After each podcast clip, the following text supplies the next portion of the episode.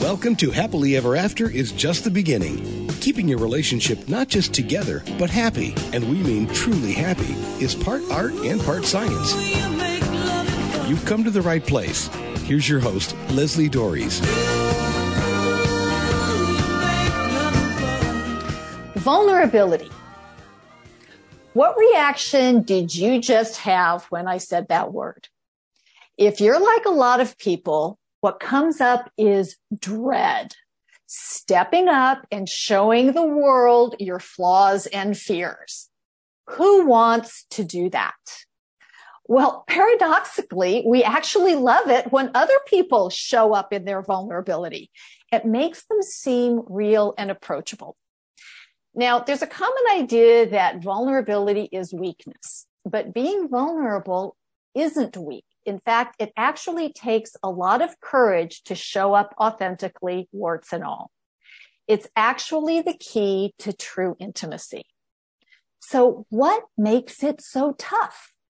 Well, I'm tap- tackling that topic today with my guest, certified sex therapist, Dr. Elliot Kronenfeld. So, Dr. Kronenfeld, Elliot, thanks for being on the show and talking about this sticky subject. Well, thank you for having me. I think it's a really important subject for all of us to talk.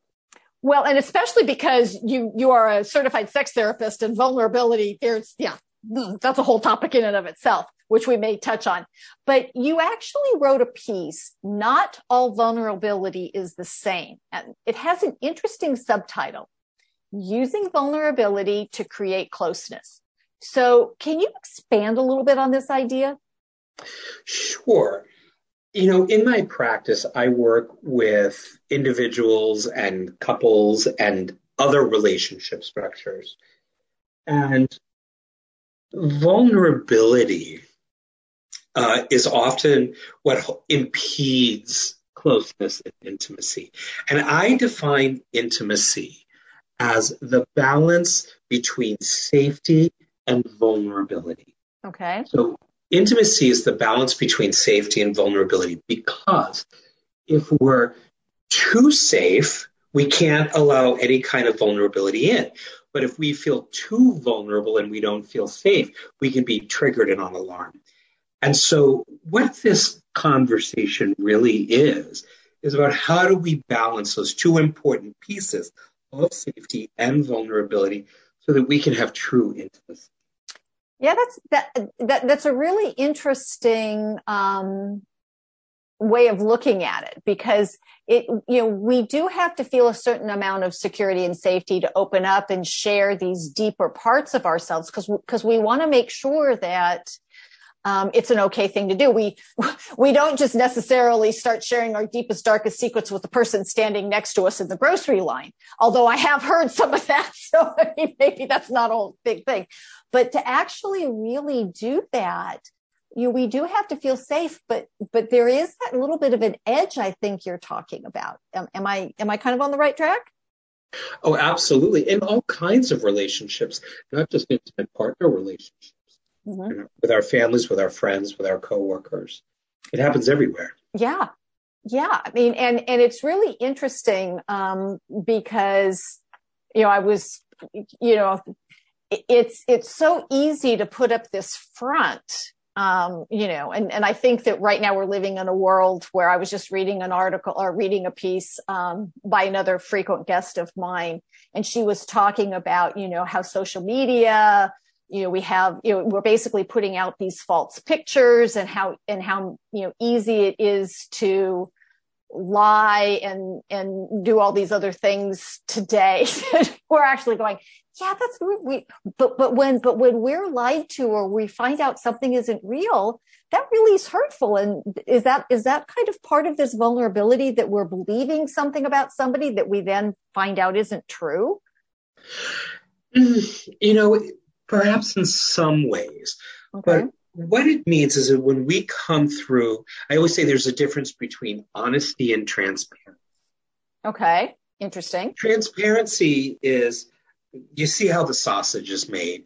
It is whatever's inside is just going to come out. Right. And and I give it to you to cope with. Mm. And oftentimes, when I'm being really transparent, it means you have to work really hard to make sense out of what I'm giving you. And that can be really super challenging. Mm-hmm. I'm being honest. The difference is, is that I've done some form of processing and I am owning the impact of what it is that I'm giving you. Okay. And I give it to you not just in an unfettered way, but I give it to you with context. Gotcha. And I give it to you with how I want you to think about it. And it, oftentimes, particularly when I'm working with individuals who have a real sense of vulnerability about letting themselves be seen, mm-hmm. um, I say to them, don't come out. Um, whether you're coming out with part of your identity or your sexuality or orientation or a diagnosis mm-hmm. or a fact about your history, whatever you're coming out with, mm-hmm. uh, I say don't come out. Instead, what I want you to do is to invite in. Oh, interesting. Because in there, it means that I am taking some form of responsibility for what I am sharing with you and how I want you to understand it. And I'm telling you what I expect your reaction to be and what I hope your reaction will be. Because when we come out, we're just transparent. I'm just going to be really transparent about something. Mm-hmm. And therefore, you have the power to judge, to accept, or reject as you will based on how you're processing it. Because I haven't given you the context to understand it. Does that make sense? It does, and it's really interesting. It kind of leads into my next question because in your article, you're talking about, you, you state that there are two distinct types of vulnerability.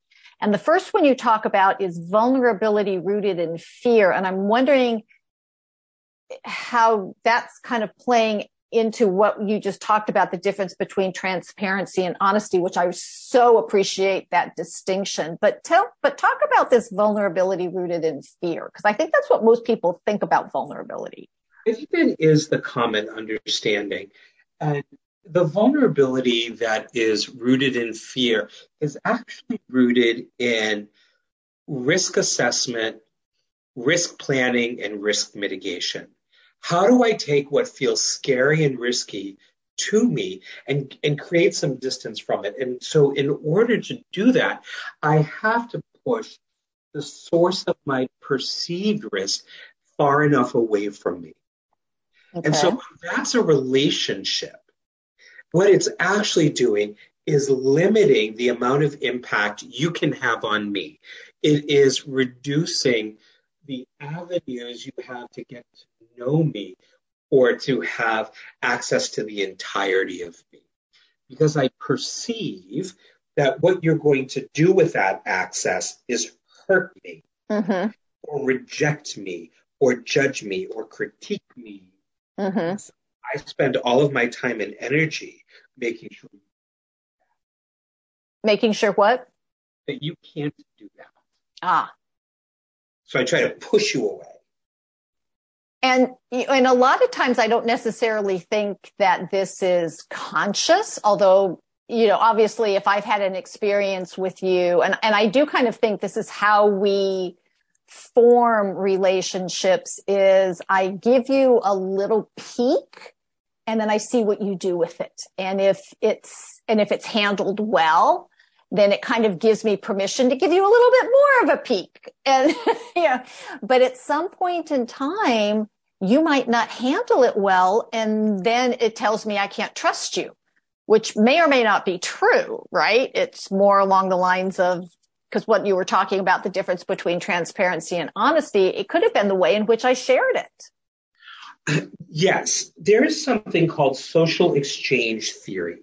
Mm-hmm. What social exchange theory tells us is that the way that meaningful relationships happen is I show you a little bit of me and you like it. Mm-hmm. And so you're going to re engage with me um, in a way that makes me feel like you value me. Mm-hmm. But I need to know that you do that not out of obligation, but out of genuine interest. Mm-hmm. And when we're talking about this first form of vulnerability, it's hard for me to believe or to conceptualize that what you're giving me is out of true value. So, how do we figure that out? So, it's pacing, right? okay. Right. First of all, we have to be like everything else in the world. We have to be culturally aware and culturally sensitive. We have to understand that not everybody is coming from the same worldview and same world lens, right? We have to be curious about each other. Uh huh.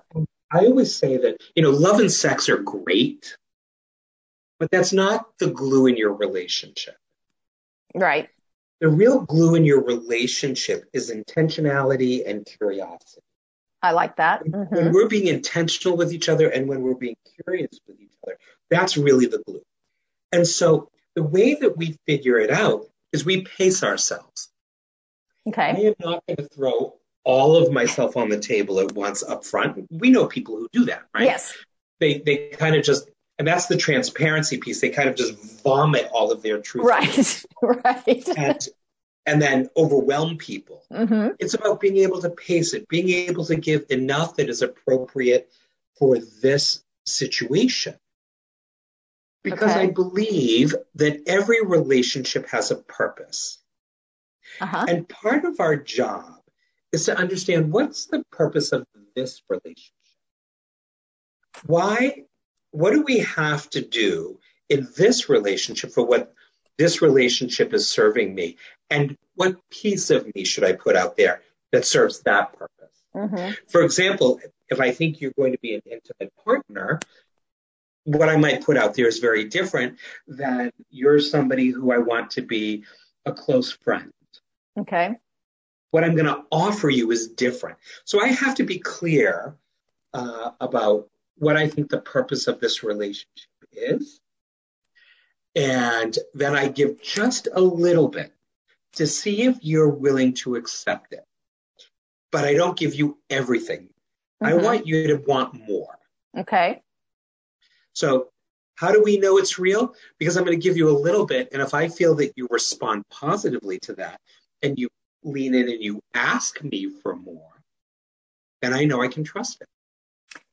So as you were going through this, and I love that explanation. Thank you so much. But um, you know, when you when you said to me, we have to figure out the purpose of this relationship, and what I hear frequently, and it makes me want to scream just about every time I hear it, is that the purpose of my marriage, or the purpose of my spouse, or the purpose of my lover, is to make me happy.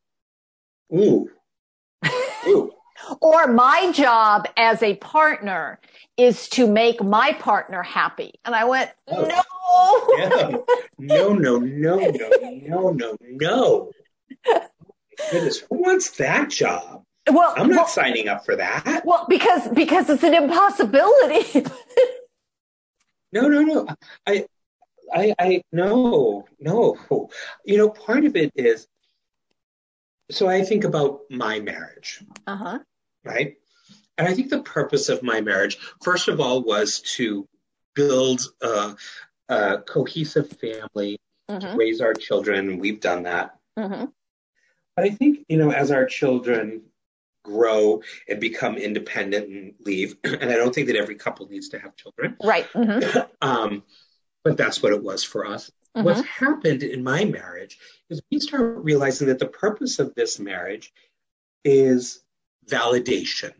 Okay. It is support for achieving bigger dreams. Mm-hmm. It is to be able to create a safe space for self exploration. Mm-hmm. It is certainly a great place for sex and intimacy. Mm-hmm. It is a place to feel chosen. It is a place to feel um, security. Mm-hmm. And not all of those things happen all the time. Right. yes, that is definitely true. Right. Mhm. But those are the things that our marriage is based on. Other marriages based on other things. Um, for example, my husband and I often vacation apart from each other. Uh-huh. Uh, I'm actually planning a very big trip in February um, to Antarctica, and he's not going. Cool. um, because it matters to me. It doesn't matter to him. Right. But the purpose of our relationship is I have this need to explore that he doesn't. So the hmm. purpose of this marriage is that I can launch from this marriage to go do the parts of me that he doesn't need to be a part of. But I get to do that because we have this connected marriage. Right, right. Yeah, I, I, I, I hear that. And, and I really think that that is a sign of a very healthy relationship, whether it's a marriage or you know, however you want to describe it, where, you know, it is, it is about supporting, you know, the hopes and dreams and personality and, you know, kind of thing of, of your partner that, and, and you said something earlier, which it's like, I so wish this were as obvious to everybody that you know, we do have these different experiences. We do have these different drives. We do have these different things that light us up. And if we can have that safe, secure, solid relationship to, to launch from, then, then we get to be our, our best selves. And I just want to take a moment and remind listeners that this is happily ever after is just the beginning on webtalkradio.net. I'm Leslie Doares, and I'm talking about the importance of vulnerability in creating real intimacy with certified sex therapist Dr. Elliot Kronenfeld. And if you struggle with being vulnerable, guess what? You are not alone because being vulnerable can be scary. You could be rejected and that hurts. So it's better not to even go there. And while you might feel safe, you might also probably feel lonely like no one sees you or gets you. And that deep connection you want with others will continue to escape you. So if you're ready to show up more, more authentically in your marriage, I can help. I invite you to take a moment and drop me an email or give me a call to schedule your free five star relationship um, consultation. You can reach me by phone at area code 919-924-0463. That's 919-924-0463. Or you can uh, email me at Leslie, L-E-S-L-I, at foundationscoachingnc.com. That's F-O-U-N-D-A-T-I-O-N-S coaching. N is in Nancy, C is in Charlie.com. And now I want to get back to this conversation about vulnerability. So Elliot, you said that the other type of vulnerability um, is based in courage, desire, and connection.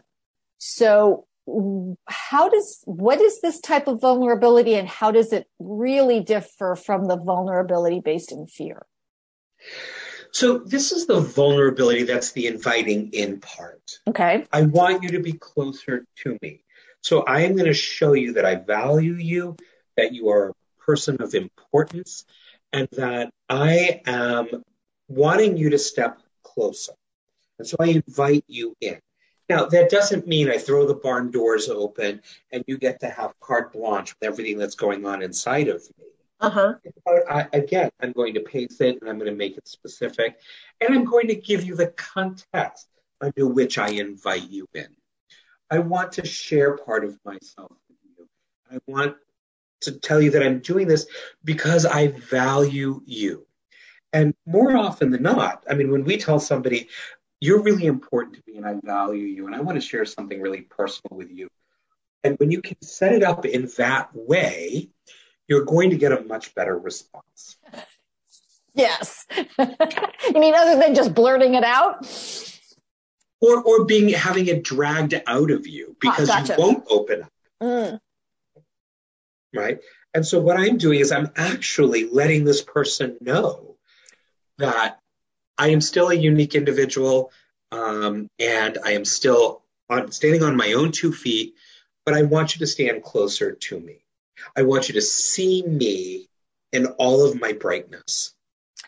And every time you, I allow you to take a step forward, ultimately, as social exchange theory would tell us, that when I give you something of value and you accept it because you see it as valuable, you will in turn give me something and you will also become more vulnerable. You will also show me in the acceptance of my vulnerability that I am also a person of importance to you. So here's the thing, because I, I think this goes back to the way people see vulnerability. Um, that vulnerability is not about I think you used the word, you know, showing, you know, showing me in all my brightness. It's the dark side of stuff that I don't want anybody to see. It's the mistakes that I make. It's the um, hurt that I've caused or or experienced. Um, so how do we, which I think is that vulnerability, you know, based in fear that I have to hide this in the closet and hope to God, you know, you don't ever open that closet door because if you do, you won't, you won't want to be with me. And I think that's, so how do we square that circle? So I don't think it's all that different because okay. if you've ever looked directly into the sun or a really bright bulb, mm-hmm. brightness mm-hmm. can also be scary and hurtful and painful. Yes. right? So right. all of my brightness, um, sometimes I might be too bright. Mm. Or sometimes I, I mean, that brightness can be hot, mm-hmm. too hot. Mm-hmm. Um, so let's not make an assumption that brightness is always positive. Okay. It can also be very, very challenging. Right? We love being out in the sun, but we also get a sunburn. Right. and so to see somebody, have somebody see me in my brightness means they have to take both sides of me. I just like to position things from a more positive mm-hmm. perspective. Because mm-hmm. if we, if I live in the darkness, I'm going to frame it as darkness. I would rather frame it as brightness, knowing that there is a cost to brightness. Okay. I'm not, I, I'm not naive to that. But I would much rather start from a position of brightness and put some sunscreen on, right? Which is saying, right. hold on, that's too much for now. Can I ask, can we go a little slower? Mm-hmm. Versus saying it's darkness and fear and somebody has to rip that door open because that would be the first kind of vulnerability. Right. And so if we're operating from the second type of vulnerability, it's vulnerability of brightness, because then we can recalibrate it, we can tone it. Well, you're giving me an awful lot right now. Can, can we slow down? Mm-hmm. I, am still on this first piece. Mm-hmm. And that's again where pacing becomes really important. And it sounds, I mean, you know, it's one of these things as you're talking about this, about this pacing, that it's not dump everything out on the kitchen table all at one time because that's overwhelming. Um, you know, I, I liken it to, you know, when I, when I talk to clients and stuff about, you know, um, and this was true in my own family where I did not have one sex education talk with my children. I had multiple over the years based on their age and the questions they were asking and what I thought was appropriate. Um, but it wasn't just, here's everything that you need to know, leaving them very confused and frightened versus, you know, taking it one step at a time with them. And so I'm, I'm hearing that that's kind of what we want to be doing with our, with our partners. And it sounds as if this pacing is critically important and it is in a lot of other things as well. So, so how would two people maybe who aren't really very good at this kind of take those first steps?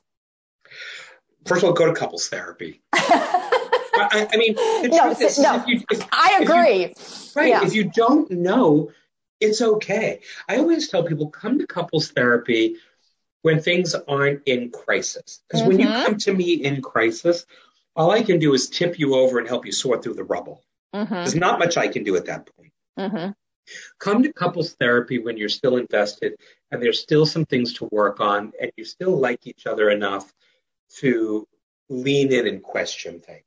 Mm-hmm. I always tell people, oh, you've been dating for six months? Great time to start couples therapy. Yep. Mm-hmm. Right? When you start feeling like the honeymoon is over, but I still like you. I don't know what this is. Go to couples therapy. Mm-hmm. Couples therapy is about building relationships. And I love helping couples move from detection and correction of problems, which is a, a, a tough way to be a couple, mm-hmm. to problem prevention. Yeah, you're, yeah, I mean, I am so into that because, you know, I'm on part of this help a reporter out there. It's like, you know, these things come up. It's like, well, when, when should couples seek assistance? I said, as soon as they are designated a, a committed couple. yeah, because, because it, it is that everybody thinks that, that doing this is punishment and partially why they feel that way is because people wait until they're in crisis and then it really is painful. But it is about building the skills. You know, it's really interesting, Leslie, because uh, oftentimes when I'm working with couples in a really challenging situation, one of the one of the partners will say to me in a fairly angry, upset tone, "I can't believe I have to do all this work. Why do I have to do all this work?" And I'm like, "You want to know why you're doing this work? Because you chose to be in a relationship, mm-hmm. and this is the work of relationship. That relationship is not for the weak and lazy, because if it was, everybody would be doing it, mm-hmm. and everybody would be really good at it." Right. And the fact that everybody isn't doing it and that everybody isn't good at it means that it is something of valuable that if you want a relationship, you have to do the investment and you have to do the work. And you know, and it's so interesting because, and I, I talk, I don't, I don't know where she is now, but I had a client many years ago who, you know, kind of, she, she came into my office and she told me, she said, I had an epiphany. And I said, great. What is it? And she said, relationships aren't natural. And I said, well, where did you get the idea that they were? But that's this thing, you know, it's like falling in love is easy, but building a relationship is a little bit more complex. And, yes. and you said it earlier about, you know, this idea that we don't have the same experiences. And, and I said that was to to to one of my sisters and she got really mad at me because she thought I was being condescending because I sort of said it as a matter of fact that well you and your partner didn't experience it the same way. To me that was like an obvious statement and she got really mad at me. Um, because but I think people think that oh because we have all these similarities we're the same. And I tell people that's the biggest challenge of relationships is you're two different people. Now what? Well, the problem, Leslie, is that we have been given a script from the time we could walk mm-hmm. about what relationship was supposed to be. Mm-hmm. Disney, the Hallmark Channel, um, Julia Roberts, and Meg Ryan have all told us that love and romance is goofy, but it all always ends up in the same place. And in right. reality, it doesn't. That right. every relationship has a beginning, a middle, and an end. Mm-hmm. That relationship lasts a lifetime. My grandmother was with her husband for 40 years after he died. She mm-hmm. was still in that marriage. Right. Sometimes a relationship is 15 minutes in the back alley of a bar and just as meaningful, positive or negative, but just as right. meaningful. And can still be just as impactful. And so understanding that not every relationship is meant to last a lifetime and that again, love and sex can be fun and great, but that's not the glue in a relationship. And all of the script we've been given is that if you have love and or, and or you have sex, your relationship should be easy and everything should be fine. Mm-hmm. In reality, none of that is true. Well, Intentionality and curiosity is what makes for better love and sex. Well, and I love that because that is exactly why I titled this show what I did. Because, you know, the rom-coms, they ride off into the sunset and live happily ever after. And then the next time you see them, it's Kramer versus Kramer or War of the Roses. You never see what goes on because I tell people good relationships are boring from the outside. um, yeah, that, that, you know, there's, there's, there, there can be drama, but not, but not, um, harmful drama. It's, you know, it's, it's not about the fighting hard and, and, and, you know, ma- great makeup sex. It's about right. learning. It's like, it's learning how to ride the wave. It's learning how to do these things. And it's all, it's all in a black box unless you're really lucky to be able to be, to have a front row seat to a good relationship, which many of us aren't. That's correct. That's correct. And it's about being able to go back through the scripts and that realizing that the narratives, the, the stories that we've been given about what we're supposed to expect and how we're supposed to behave are false. Right. And it, and it goes back to what I was talking about earlier about my partner's job is not to make me happy. You know, right. or my job is not to make my partner happy. That's, that's not the way it works. Now, hopefully there'll be lots of joy and happiness in there, but there's not, but, but there are going to be times when it's not fun, you know, um, you know, when you've got a six, six month old and you haven't had sleep in three days, it's like, this is not a fun time, people you know but if you've got that if you've got that connection if you've got somebody who can share that with you that's what makes it survivable correct so correct. elliot Elliot, thank you so much for taking the time to come on and talk about this. And I so appreciate how you have dissected some of these things. It's given me a whole lot to think about. So, um, where can people learn more about you, your your discussions of vulnerability, how to build great relationships? Please share. Well, thank you. So, um, my book, Couples by Intention, uh, creating and cultivating relationships that matter uh, might be really helpful for folks. They can get it in uh, pretty much any major book vendor. Mm-hmm. Bookstore or Amazon or online purchasing option, or they can just go right to the website for the book, couplesbyintention.com. And there, I there's a blog that has a lot of these conversations going on. Uh, you'll find out where I'm talking next, or find other resources there as well. Well, so, fan- yeah, fantastic. Couplesbyintention.com. I love that. And, and obviously you and I are simpatico because the sub, the, the subtitle of my, of my book is, you know, creating marriage with more intention, less work. So we're obviously on the same page with that. So, um, you know, I want people to understand that courage isn't the absence of fear. It's taking action despite being afraid and being vulnerable admitting your flaws and challenges, even if we put it in the, in, in the brightness frame, can be scary. But when you can let go of the image and embrace the reality, you open the door to real intimacy, which as um, Sue Johnson, who's a great um, marriage and family therapist says, intimacy is into me you see. So my question is, is other than listening, checking out Elliot's website, what would help you get started? And I hope one of the things that you will keep doing is that you'll keep listening to this show. And until next week, stay loving.